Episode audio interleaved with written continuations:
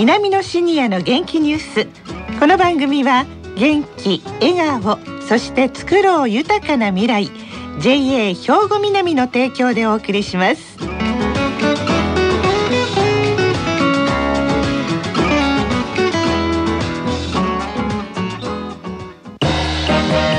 皆様の元気生活を応援する JA 兵庫南。近畿最大級の農産物直売所虹色ファーミン。おすすめは JA 兵庫南エリアの新鮮な地元農産物。皆さんおはようございます。藤原まさです。南のシニアの元気ニュースの時間です。この番組は兵庫県の高齢者大学稲美野学園の元気なシニアの皆さんが気になったニュースや話題を取材しラジオを聴きの皆さんにお伝えいたします。今回は稲美野学園ラジオ放送サポーター D 班のお二人に来ていただいております。それでは自己紹介からお願いします。はい。梅谷昭義79歳です。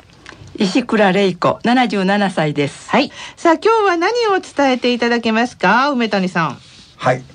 今回はですね稲美野学園の地元加古川の新しいご当地グルメを紹介します。はい藤原さん加古川のご当地グルメといえば何を思い出さそりゃもうカツ飯ですよ。そうですよね。はい。でも今回はですね、ええ。そのカツ飯に続く新しい加古川のご当地グルメを紹介します。はい。その名も加古川ギュッと飯というんですがご存知ですか？ギュッと飯ということですからおにぎりでしょうか？ギュッと。じゃないんです。ないんですか？はい。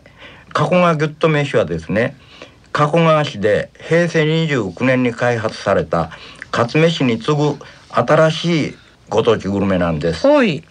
味噌ベースのタレに漬け込んだ牛肉をですねご飯の上に乗せたり中に入れたり、うん。お店によっていろんな工夫模索されて完成したはい。傑作料理で、途中で味に変化を加えて、うん。2つの味が楽しめる今一押しの料理なんですよ。へえ平成29年って言いますと去年ですよね。そうです。まだできてから1年ぐらいしか経ってないんですね、い、やどんなお料理なんですか石倉さん。はい。作る人の掟というのがありましてはい。漬ける肉は牛肉であるべしうん。漬けるタレは味噌をベースにするべしはい。味の変化を楽しませる工夫を用意すべしというような掟がございまして、三つの掟があるんですか？はい。はい。それに基づいて料理されているものでございます。はい、ということはその掟に従っていれば洋風でも和風でも中華風でもいいということなんですね。そうですね。そういうことです。えーいやはい。ちょっと詳しく聞きたいですけれども。はい。詳しいお話を加古川観光協会の辰巳公也さんそれから加古川漬け肉研究会の会長高浜啓二さんに伺ってきましたのでお聞きください。お尋ねいただきました加古川ギュッと飯なんですけれどもこちらは、えー加古川市がですね、えー平成29年に開発した新しいご当地グルメです。もともと加古川市では、えー平成27年度に加古川市観光まちづくり戦略というものを立案しまして、その中で、食を新たな観光資源として売り出そうということを決めています。その食を売り出すための一手としまして新しいご当地グルメを作ろうということで加古川ギュッと飯を開発をいたしました。これは、えー市が勝手にですねご当地グルメを作ったのではなくて、えー平成28年の8月頃からですね市民の方またあお店の方約15名の方々とワークショップを重ねましてどんな素材を使おうかとか、えーどういうルールで提供しようかということを試行錯誤を重ねた結果、え3つのルールを定めました。えー一つは素材ですね、えー材料は牛肉を使うということが一つそれから、えーその牛肉を味噌ベースのタレにつけるということ、えー最後に、えー食べている途中で味の変化を楽しませるためのプラスアルファの工夫をしようと、えーこういう3つの共通のルールを作りまして、えーこのルールにのっとって、えー市内のお店がいろいろなメニューを作りました、えーそれが加古川ギュッと飯となっています。一押しのポイントってどういうところに？えーまあ、一押しのポイントと言いますとやはり素材で牛肉を使っているというところでしょうか、えー、加古川市はもともと牛肉の産地として有名です。えー、加古川和牛というブランドもありますしまた、えー、市内で生産される牛肉は神戸牛として全国各地にまた世界に出荷をされています、えー、そういう牛肉の町加古川で牛肉を使いこなす料理新しい加古川ギュッと飯というのが、えー、一番のポイントになろうかと思います。今現在ギュッと飯を扱われとるお店ですね加古川で何軒ぐらい？あの現在加古川市内の13店舗で提供されています。このギュッと飯を食べる食べ方というんですかね掟があるというようなことも聞いたんですけども。先ほどお伝えした3つのルールは、まあ、作る側のルールですよね、えー、食べる方のルール、まあ、ルールというほどではないんですけれども気をつけていただきたいポイントがいくつかあります。一つはお店によってはですね予約が必要だったりとか、えー、数量限定のお店がありますのでそのあたりはご注意をいただきたいということ。それから、えー、素材に牛肉を使用しています。なのでまずはその牛肉の味をそのまま味わっていただきたい。えー、さらにですね途中で味の変化を加えるのがルールになっているんですけれども美味しすぎてついつい最後まで食べきってしまわないように味の変化を楽しんでください。ということ。最後、まあ、これルールというわけではないんですがせっかく13店舗のお店がいろいろな味を提供されていますのでぜひお店を順番に巡っていただいて、いろんな味を楽しんでほしいというところです。加古川漬け肉研究会会長の高浜啓二さんにお伺いいたします。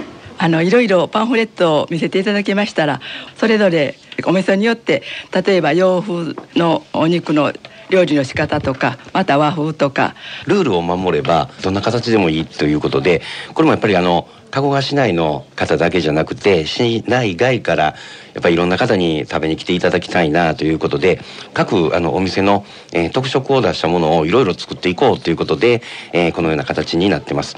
まずですね焼肉屋さんということであの鹿立亭さんですね。こちらあのやっぱり美味しいお肉を使ってあのステーキ重の形をとっておられます。こちらの方はあの味の変化の工夫ということでですねまああのレモン醤油をかけたりわさびをかけたりっていうことで、でえー、食べてる途中で味の変化を楽しんでいただくと。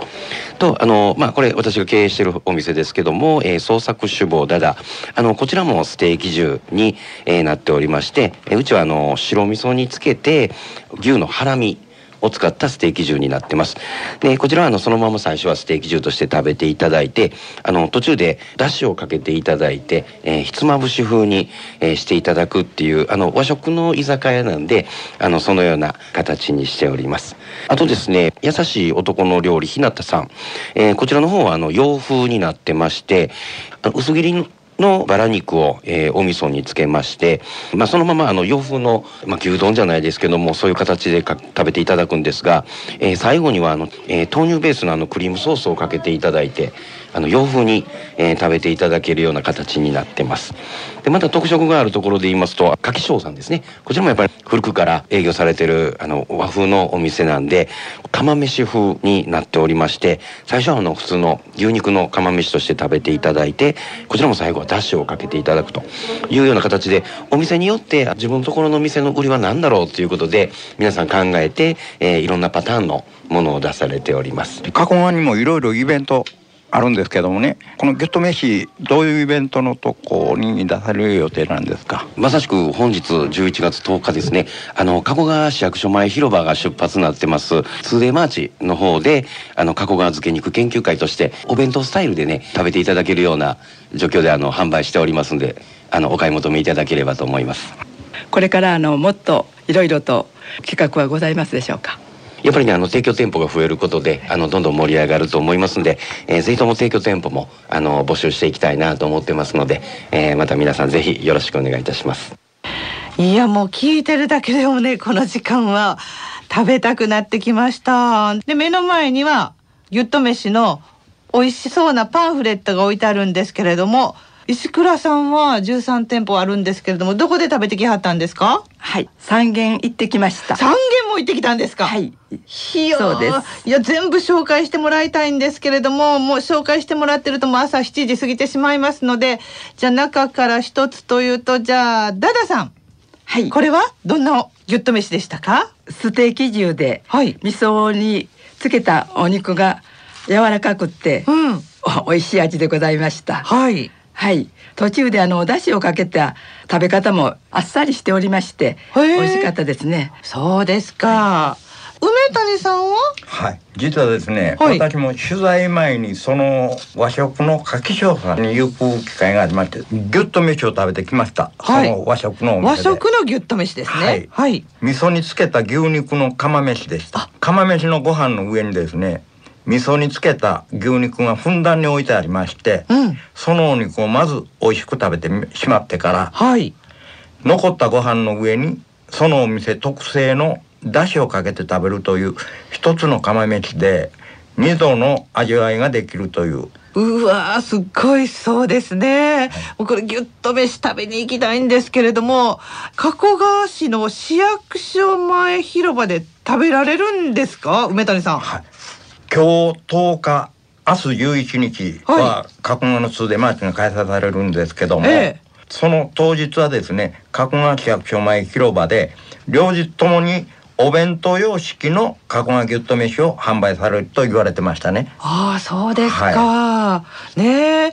まあただねこのパンフレット見てるとやっぱお肉いいお肉を使っているということでいいお値段をしております。ちょっと高級感のある加古川のギュッと飯。いやこのねパンフレットだけでも欲しいです。これどこ行ったらもらえるんですか？加古川観光協会へ、ええ。あの行きましたらたくさん置いてますので。そうですか、はぜひこれ見ていただいて13件なかなかね毎日行くことはできませんけれども記念日とかお肉食べたいなと思った時にぜひお出かけいただきたいと思います。これ新たな加古川の名物にきっとなると思います。加古川ぎゅっと飯。皆さんも覚えておいてくださいね。ご紹介くださいました。ありがとうございました皆様の元気生活を応援する JA 兵庫南。近畿最大級の農産物直売所虹色ファーミン。おすすめは JA 兵庫南エリアの新鮮な地元農産物。さあ、南のシニアの元気ニュース、お別れの時間が近づいてまいりました。それではここで、兵庫県の高齢者大学の動きや、シニアの皆さんにも興味のある行事などをお知らせいたします。来週11月17日の土曜日と18日の日曜日、東加古川にある稲美野学園では学園祭が開催されます。学園生による園芸発表、書道や絵画などの作品展示をはじめ、保育園児の演技や太極拳の演舞、ちびっこ広場や動物との触れ合いコーナーなど、家族揃って楽しめる催しとなっております。また、好評の旬の野菜や草花の即売もありますよ。両日とも午前10時から午後3時までとなっています。会場は JR 東加古川駅から北に歩いて15分ほどのところにあります。兵庫県の高齢者大学稲美野学園です。詳しい内容はホームページでも紹介しています。稲美野学園で検索してくださいね。さあ、この後は兵庫ラジオカレッジの時間です。このままラジオ関西をお聞きください。稲美野シニアの元気ニュース。この番組は元気、笑顔、そして作ろう豊かな未来 JA 兵庫南の提供でお送りしました。